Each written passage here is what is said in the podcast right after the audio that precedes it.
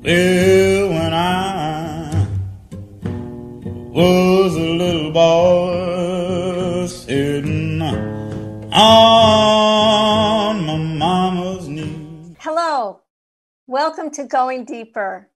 My name is Marcy Sklove, and it is quite a time we are having right now in October 2020.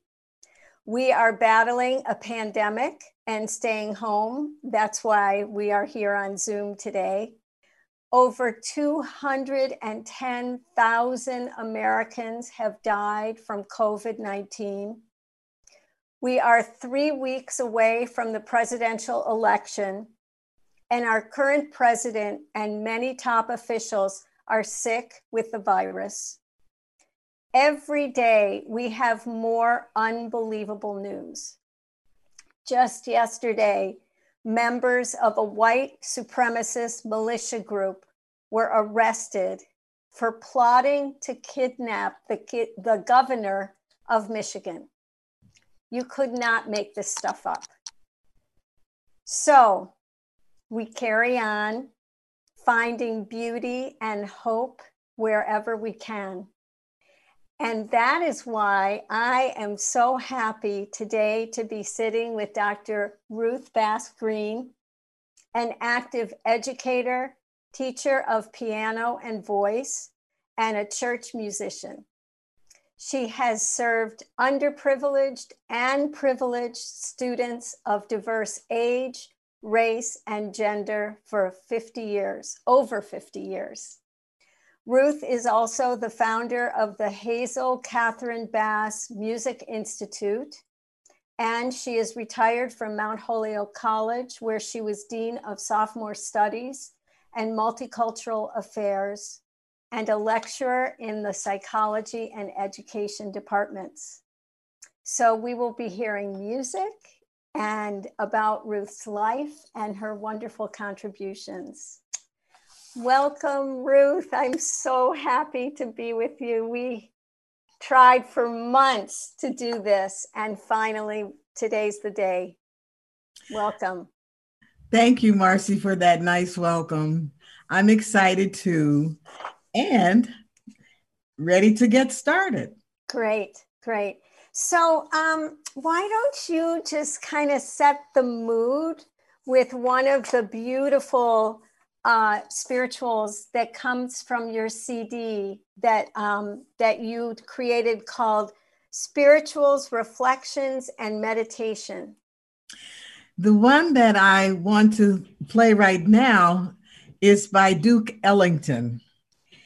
And I think this particular song is very, very important in times like we are having now with all the hate and the anger and the fear that is going on in our world and with communities of people of color and white people and brown people and so on. And so Duke Ellington wrote the song Come Sunday.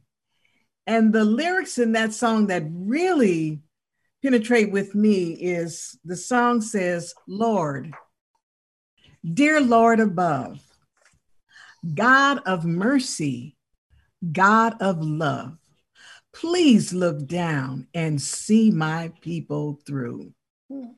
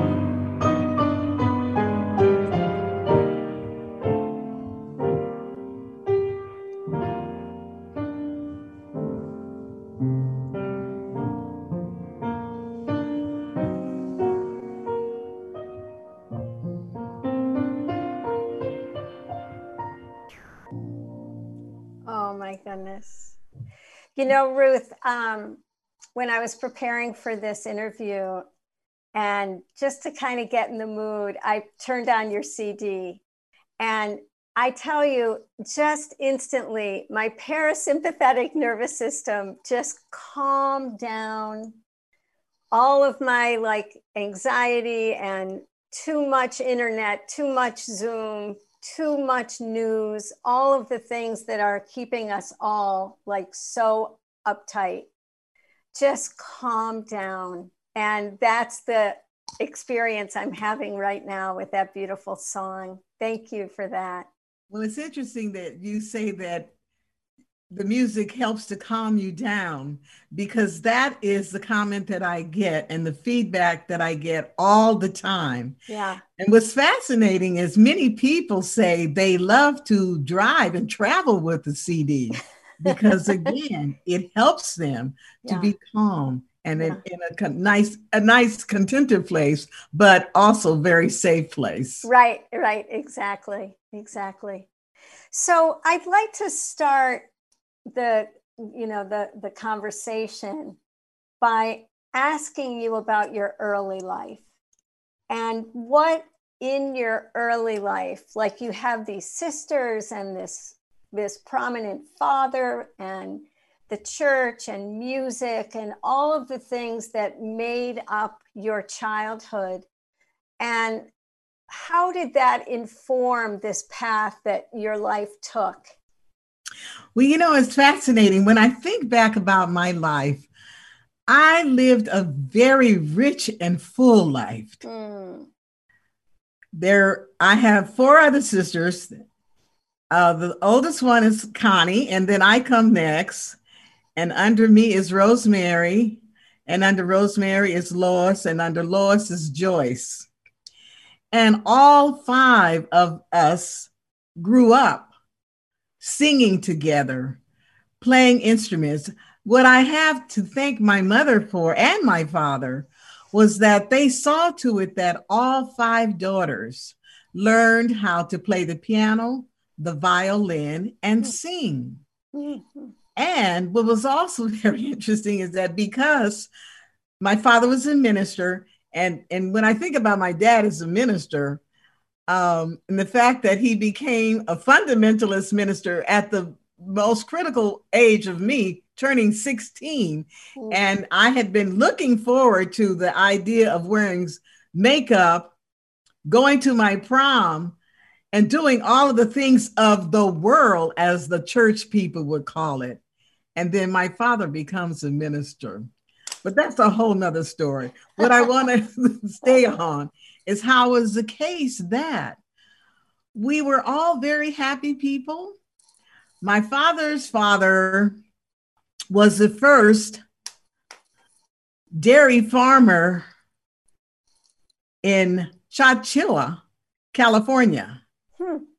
So we used to drive with my dad and mom to Chowchilla to my grandfather's dairy farm. Not only did they have cows, but they also have the fruits, the the um, vegetables, and all the farm kind of food, and so on. So I we experienced a life of of um, of good food, Mhm. a life of um, I never wanted for anything. Wow. And I always thought that we were very wealthy people. Mhm. But it wasn't until I took a class at California, Los Angeles City College, and they talked about income, the number of net family members, and so forth and so on. That was when I learned that we were considered to be low class people when our class, we were truly seeing ourselves as upper class and we in that way.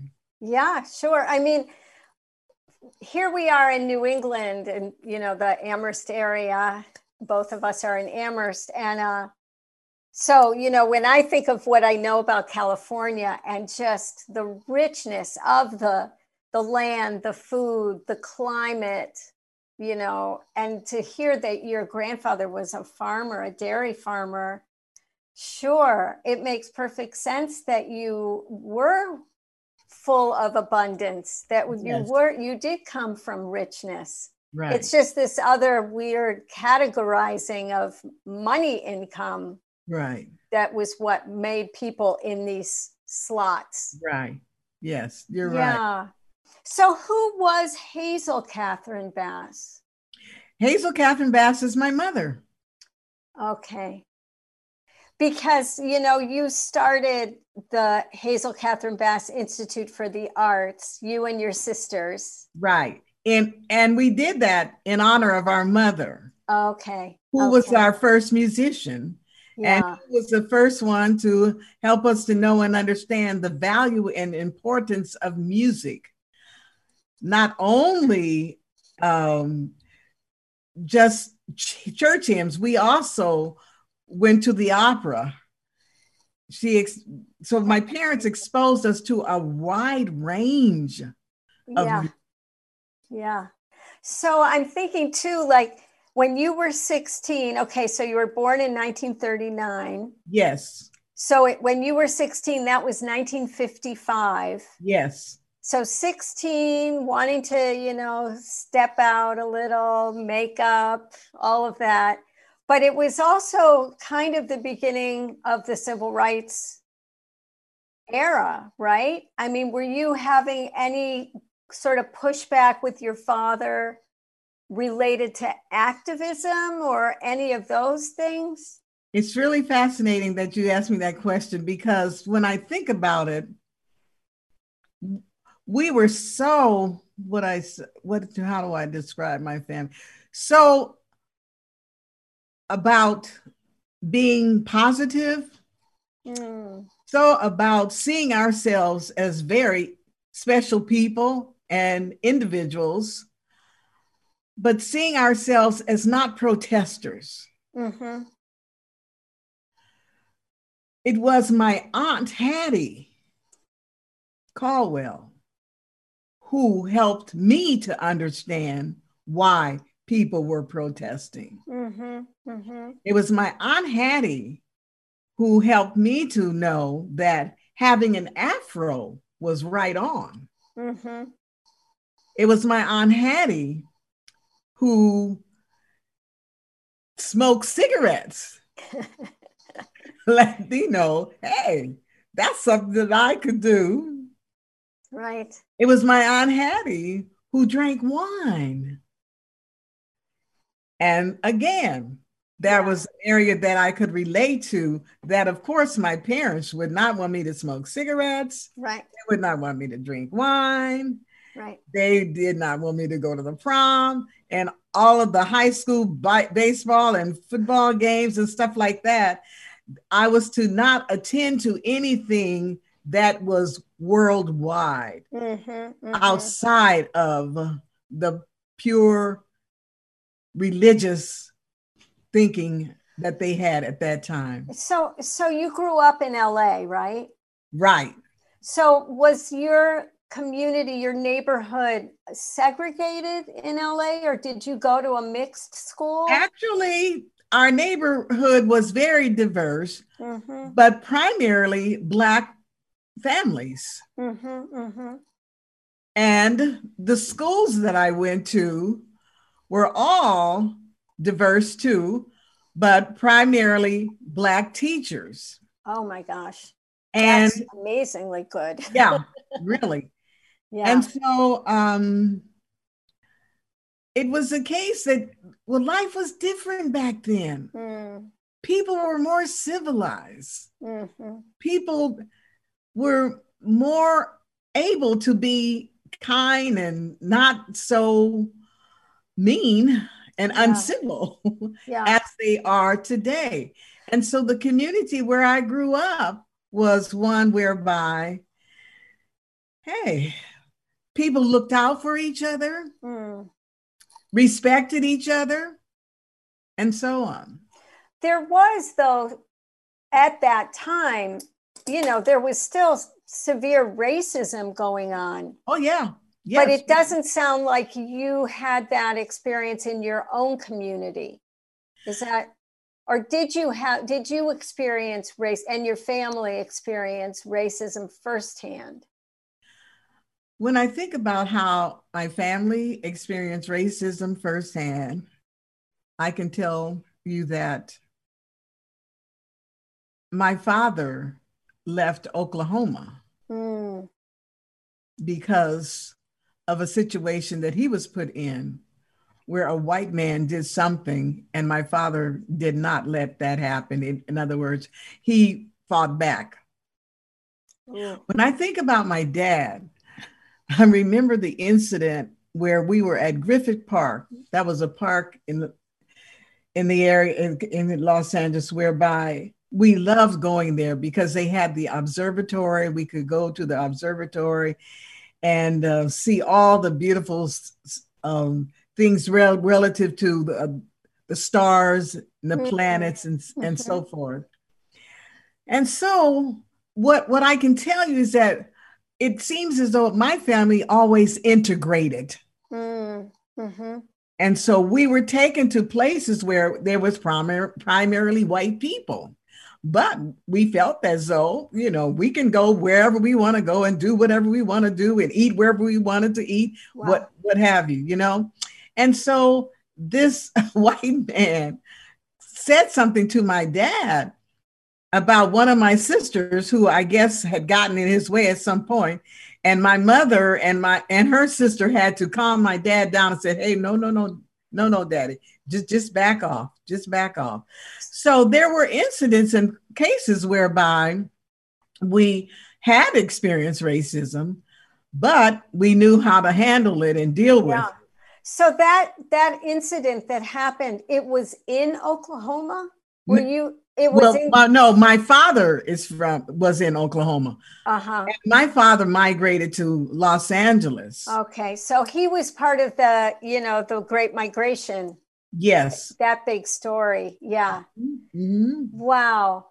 So when this man got upset with your sister, and then your father got, you know, that happened in California, though, not in Yes, it, Oklahoma. it, it happened at Griffith Park in California. Yeah. Okay. Okay. I mean, it sounds a little bit like some of it, your different experience from, let's say, the people who stayed in the South was partly because California was was somewhat different. That Right. you, you know, that you had these neighborhoods and these communities of integrated communities where people were civil and they were respectful of each other and um, yeah and that there was more you know there was just more self self-esteem and self lifting up you know? Mm. Right. yeah yeah. So so tell us about the hazel catherine bass institute for the arts. Like you, what was you yours your vision when you created that? We created that in honor of our mother and also in order to give opportunities to students whose parents could not afford for them to take music lessons Mhm. so that we would be the ones that would teach them how to read music, how to play their instruments, and so on. Mhm. And so that was the gift that we felt from our mother to extend to members of the community, Mm. especially when many of the elementary, junior high, and high schools eliminated the arts programs from their schools. right And so we wanted to fill that gap. And it was the case that um, the music teacher at our elementary school was the one who introduced us to the Nutcracker Suite. Mm. And she was the one that introdu- introduced us to many classical pieces. Mhm. So we, as a family, wanted to be able to provide opportunities to individuals or families that cannot afford to send their kids to a private school for the, those kind of lessons. And so that's that was the whole goal and purpose. That is the whole goal and purpose for the Hazel Catherine Bass Institute for the Arts. So I saw on the website that a lot of your performances and your activities, annual activities and things, it's it's like some of them happen in California. Yes. And some of them happen at the Lutheran Church here in Amherst, or at least right. have. Yes. So are you using that uh, that platform, you know, that organization um, here in Amherst as well to teach young people and different different ages of people music in the same philosophy? Yes, I most definitely am. Mm. And I have um, the, the Lutheran Church in Amherst to, to thank for allowing me to use their space for our recitals. We always have an annual recital in November, and we get to go to that church and present our students in recital. And if you go on our website, you can see some of our students perform. Oh, okay. Yes.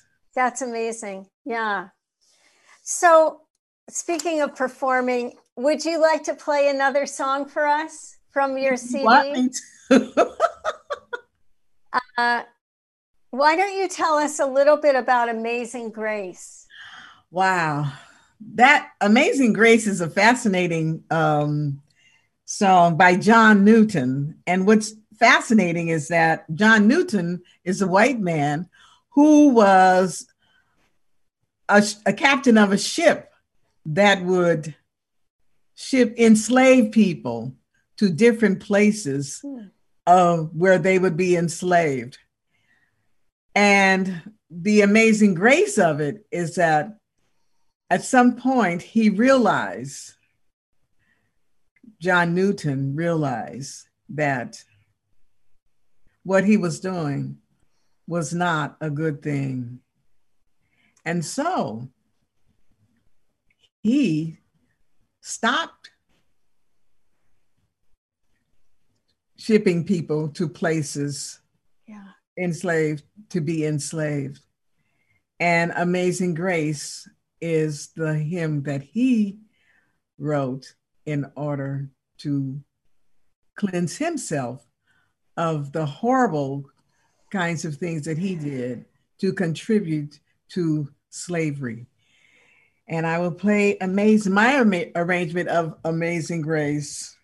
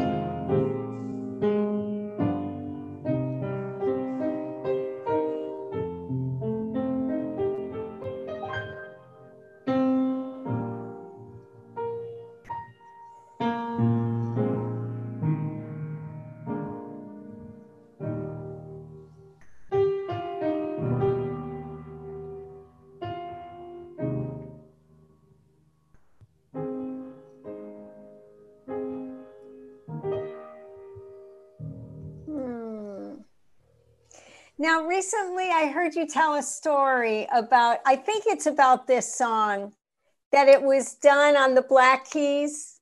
Right. Wintley Phipps talks about that. Tell that yes. story. I love that. He, he, he uh, talks about how it's the case that um, this older, uh, elderly black woman at his church said him no, that all most of all the spirituals are written on all the black keys and based on the pentatonic scale. So I'll play the black keys for you.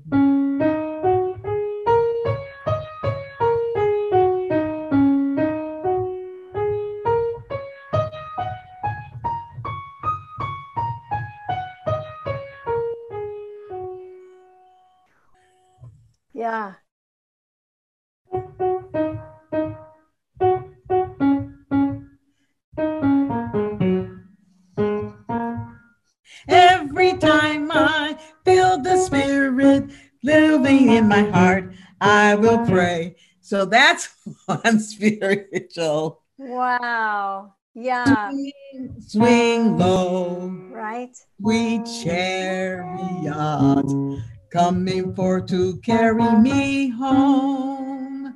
Swing low, sweet chariot, coming for to carry me home. There's all like a, keys. All a kind of a haunting quality, a warm, deep, haunting quality. Right, right, right. I love that. Yes. Yeah. That's amazing. So I'm curious to hear more about Aunt Hattie because moving into your 20s and on, first of all, when did you? Well, I won't ask about that yet, but moving into your 20s and on and getting into the 60s, the 1960s, and the civil rights movement, I can imagine that Aunt Hattie was more aware, uh, in, involved, participating. I don't know on what level. And that your parents might have been still very worried about you uh, and your sisters. Is that what? Well, what happened? Hattie was more um, aware about the issues of race than I think my parents. Mm-hmm. I think my parents really blended and identified with the, the white race. Mm-hmm, mm-hmm. Um, my father was a Republican. My whole family was Republican. I was a Republican until Obama ran. Wow. And that's when I had a conversation with my father and I said, Daddy, I got to let the Republicans go because I wanted to vote for Obama in the primary. Mm-hmm. And that's when I went and changed my status as a Republican. How did he react? Oh, my father was dead. Oh, I'm sorry. yeah, yeah, yeah, he was dead at the time. So he didn't like turn over or anything. I, no, no, no, no I, I should have been clearer about that. No, really. So, um, I, I, again, like I said, my my parents really wanted to be non-confrontational and and, and also identify themselves as individuals who were conservative. Mm, wow. Who um, always did the right thing. And and and the reason that my father became a Republican was because at a certain point in time in history, the Republicans were the ones right. who invited blacks to be a part of their party. Yeah, yeah. No, that was the history back then. Yeah. Yeah. So what what shifted that brought you out here to New England? My Aunt Hattie. I love this woman. I'm telling you, I haven't heard anything about her before. because she was the one that helped me to understand that I needed to get my education. Wow. She was the one that decided that I should go to Pasadena Nazarene College. Mm-hmm. So I moved into the house with my Aunt Hattie and my uncle, Uncle George. I moved into their Spanish stucco house Ooh. that my uncle George built himself. Wow. And the house is on Washington Street. And the house is walking distance to the Rose Bowl. What? Yes. That's amazing. And so it's funny that uh, when the Rose Bowl parade would happen, my uncle would open up his space on his tennis court for people to park their cars. Yeah. So Wow. um, I I was always excited to um, go and help, you know, folks to park the car. But anyway, I think I'm getting off the point now. Where am I supposed to be going with this, Marcy? no, I we were talking about how you got here. So you started out Oh, at the Nazareth. Um, yeah, Pasadena Nazarene Pasadena- College, yeah. and um, it turned out that I needed um, financial assistance, and so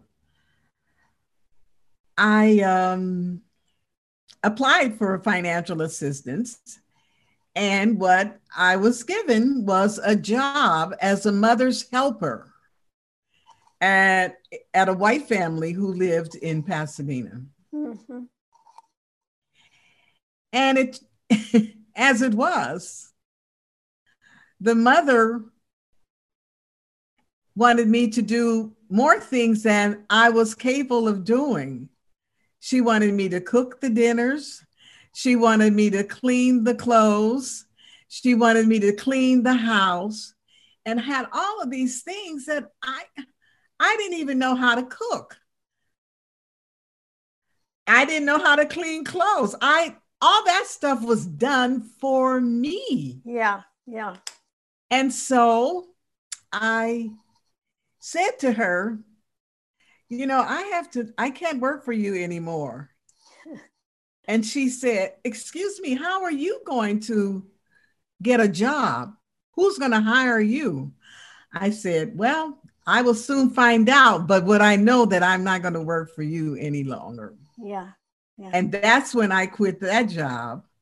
And it was the case that at Pasadena Nazarene College, that's when I was able to demonstrate my gifts as a musician. oh my goodness. And I am definitely impressed them. And all of the people there was just like, whoa, because I had perfect pitch. Mm. and and so the the opportunity for me to come to the University of Massachusetts School of Education happened. My dear friend Carol Ann Prudhomme was a sister-in-law to Atron Gentry, Hmm. who was the dean of education at Oh. the University of Massachusetts, Amherst. And so I was able to move from Pasadena to Amherst, Massachusetts. How old about were you then? How old? I- that was in 1971. Okay. Okay. And so I was in my 30s. yeah. yeah. And that's when I moved to Amherst, and I am still here. Yeah. So you got your uh that was your master's and then you got your PhD Right. here yes. also. But I had gone to California State University where I got my uh, BA in music education. Yeah, yeah. Yeah. And you did a lot of work with Head Start. Oh, yeah. I was a Head Start teacher, the very first program in Pasadena. Wow. And um, it was my uh, supervisor, education supervisor, was the one who recognized my gift as a teacher and using the arts as a mechanism to increase the scale, uh, increase the the um, the vocabulary Yeah. of the uh, Head Start children. And she recommended me to work at Pacific Oaks College, Hmm. which is a major college for preschool teachers. Hmm. And so I got the opportunity to work there and teach Head Start teachers how to use music, music movement, and singing and instruments in the classroom. It's fantastic. It's Yeah. fantastic. Wow. Wow. So, um, I want to just talk a little bit about where we're at right now. Okay. And, you know, I mean, I opened with a whole bunch of things that are happening that are just off the charts, crazy, horrible. And, uh, and yet there is so much powerful, good stuff happening now, too.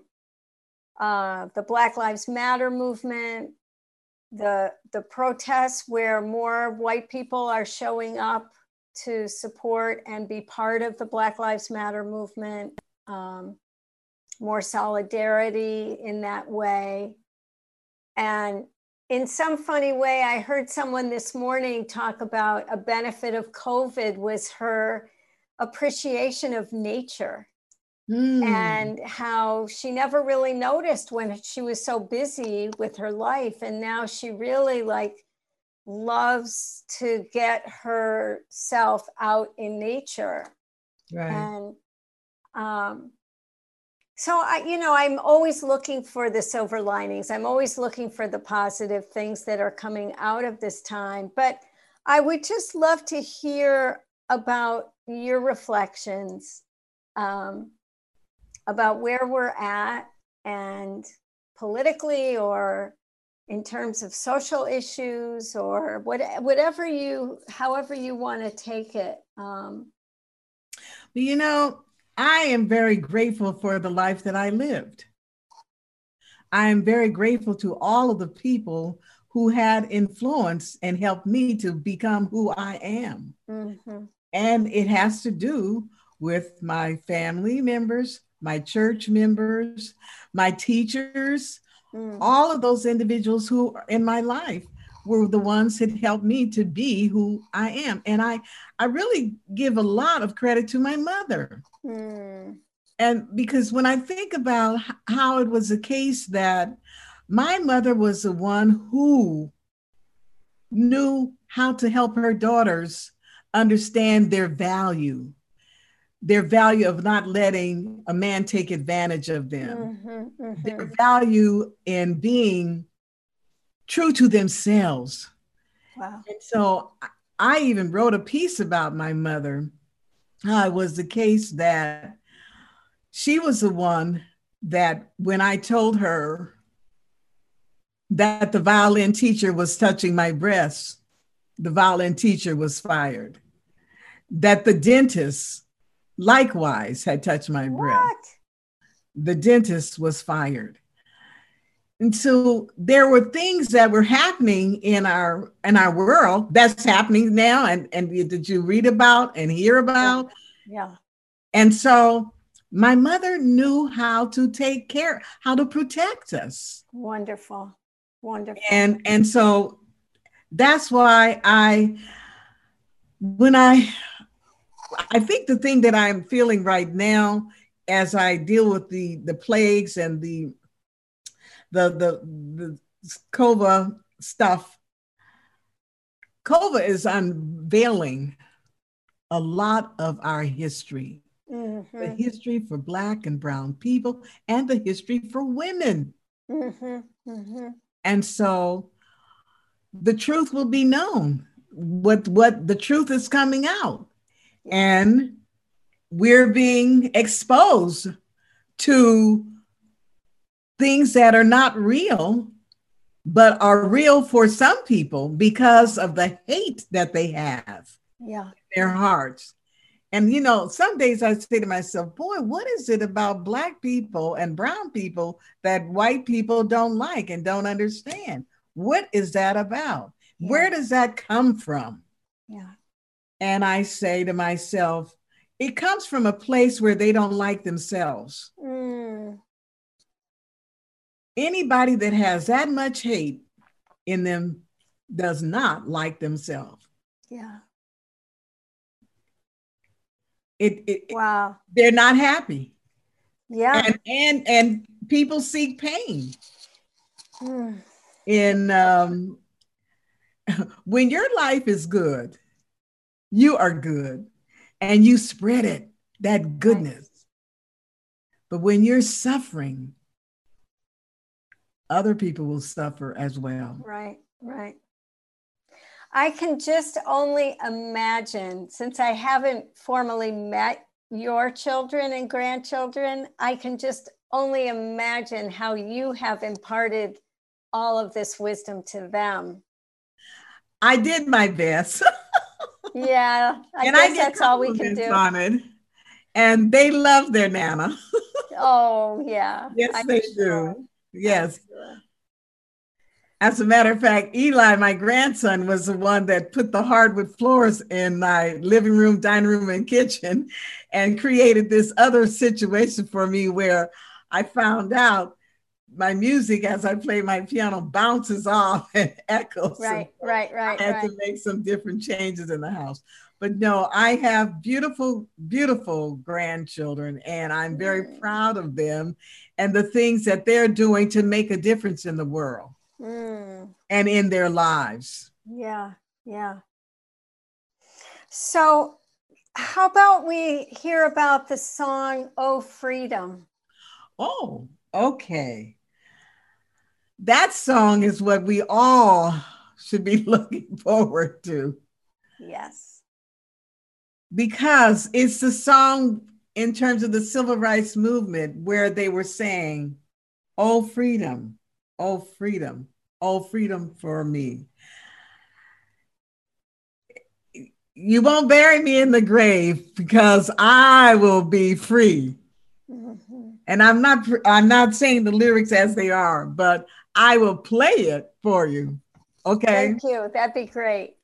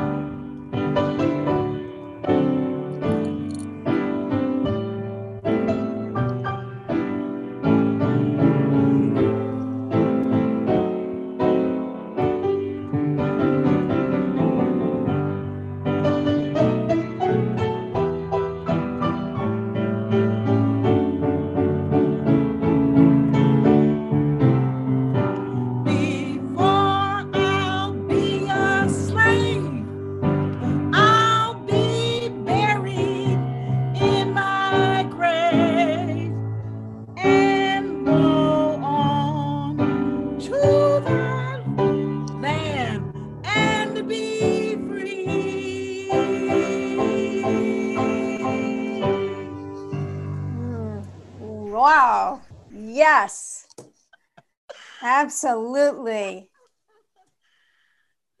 Absolutely. So, Ruth, what else would you like to say to people?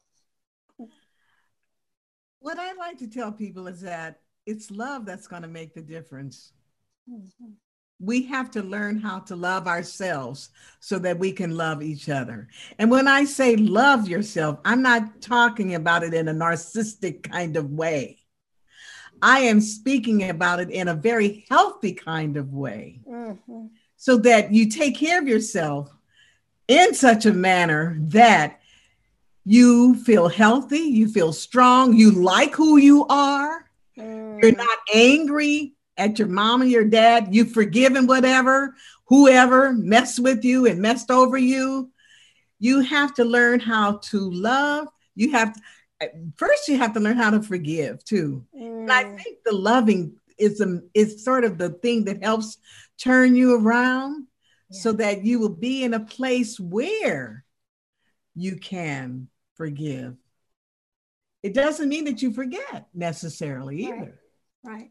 It means that you have a better understanding of who you are and how you fit into this big family of people in the your community Yeah.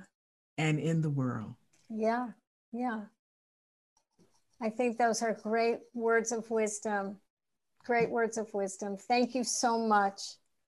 Um, gosh.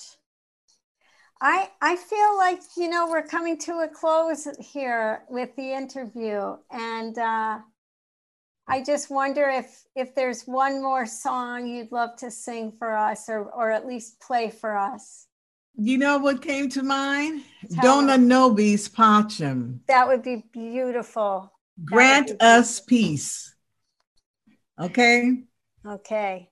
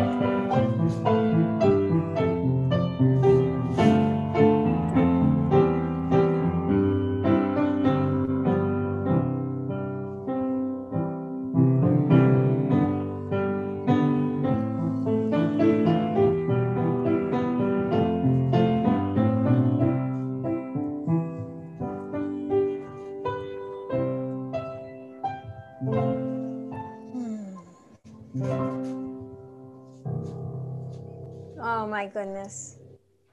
Ruth, thank you so much. I really, really am so grateful that you took the time and effort to do this with me and for us to create this this interview together. Thank you, Marcy, for asking me. Yeah. I was nervous about this whole thing, but I'm okay now. You feel okay? I'm okay. And I'm glad that we were able to do it. I oh. appreciate Oh, how you felt about my music yeah. and my mission Yeah. the Hazel Yeah. Catherine Bass Institute for the Arts. And, And- I, And people can go online to HCB Institute for the Arts. And yeah. see our family and all of that. Absolutely. And buy the CD. It's called All right. Spirituals, Reflections, and Meditation. And we'll put up a little a little um, template for it uh, in the credits for the show. Okay. Yeah, yeah. Um, okay, so before we close, I also really want to thank the uh, Greenfield Community Television folks. Yes. Yes. They are organizing all of this. I also want to put a shout out to Amherst Media, who offered some lighting to Right. Ruth, and Yes. Dee Shabazz, who helped to really put this together for Ruth. And um, this and all of the other interviews that I have done can be seen on marcysclove.com, which is my website. And uh, just everybody stay safe, wear a mask, show your love for the world, and uh, take it in. Thanks, Ruth. Thank you, Marcy. And see you all next time on Going Deeper. Okay.